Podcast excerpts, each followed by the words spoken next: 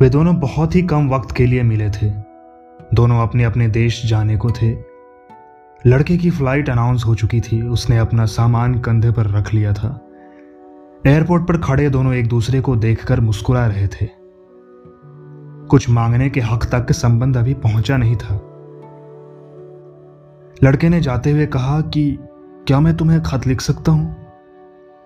लड़की मुस्कुराई और उसने कहा कि कल रात मैंने चोरी से अपना पता तुम्हारे बैग में डाल दिया था।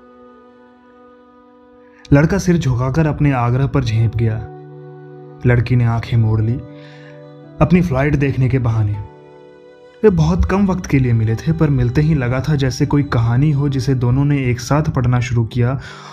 और यकीन नहीं हो रहा हो कि कहानी इतनी दिलचस्प कैसे हो सकती है।